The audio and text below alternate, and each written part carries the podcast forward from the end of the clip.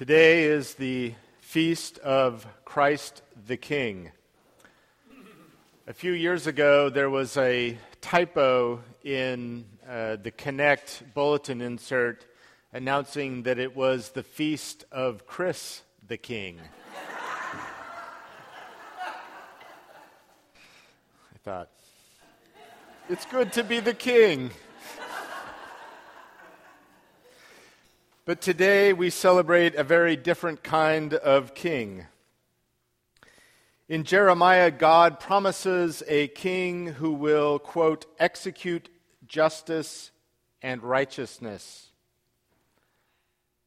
That promise is fulfilled in the execution of Jesus of Nazareth. Our king's throne is a cross his victory appears as a defeat. But it is the ultimate act of sacrifice and suffering for the people. In the cross, the King of Kings grafts life onto the tree of death. Jesus was crucified with two criminals, one on each side. One cries out, Are you not the Messiah? Save yourself and us. The other criminal says, Jesus, remember me when you come into your kingdom. Symbolically, the criminals represent the essential challenge of being a follower of Jesus Christ? Do we shape Jesus in our own image, expecting Jesus to do and be who we want him to be? The God who fulfills our self interest?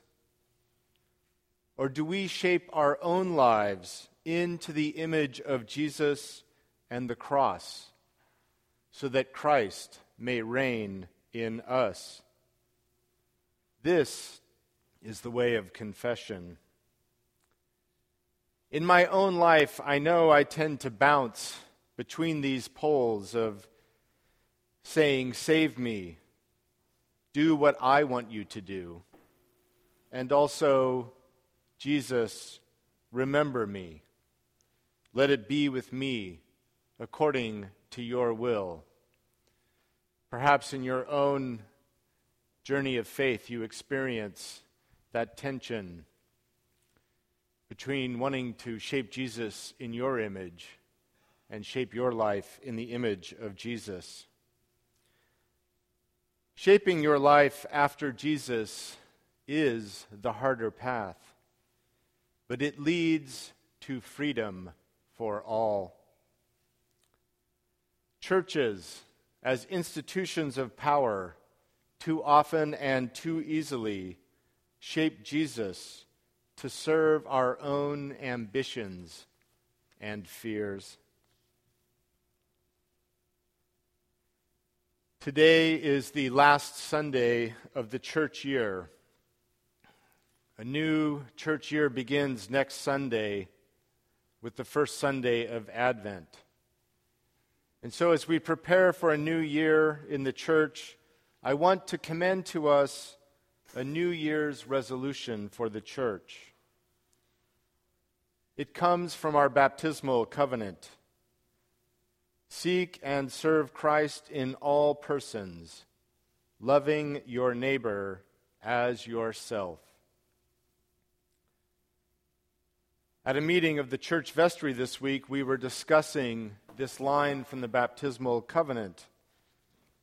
And I quipped about the challenge of truly trying to do this and being able, for example, to say while driving, Christ just cut me off.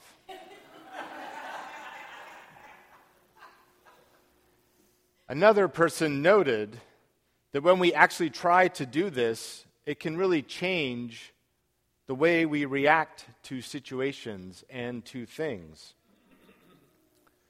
So, of course, the very next day, someone cut me off.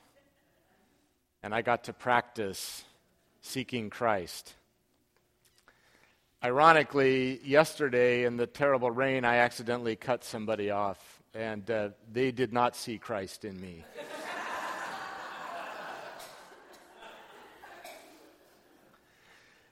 This may sound like a simple or silly example, but remember in Luke, Jesus says, Whoever is faithful in a very little is also faithful in much.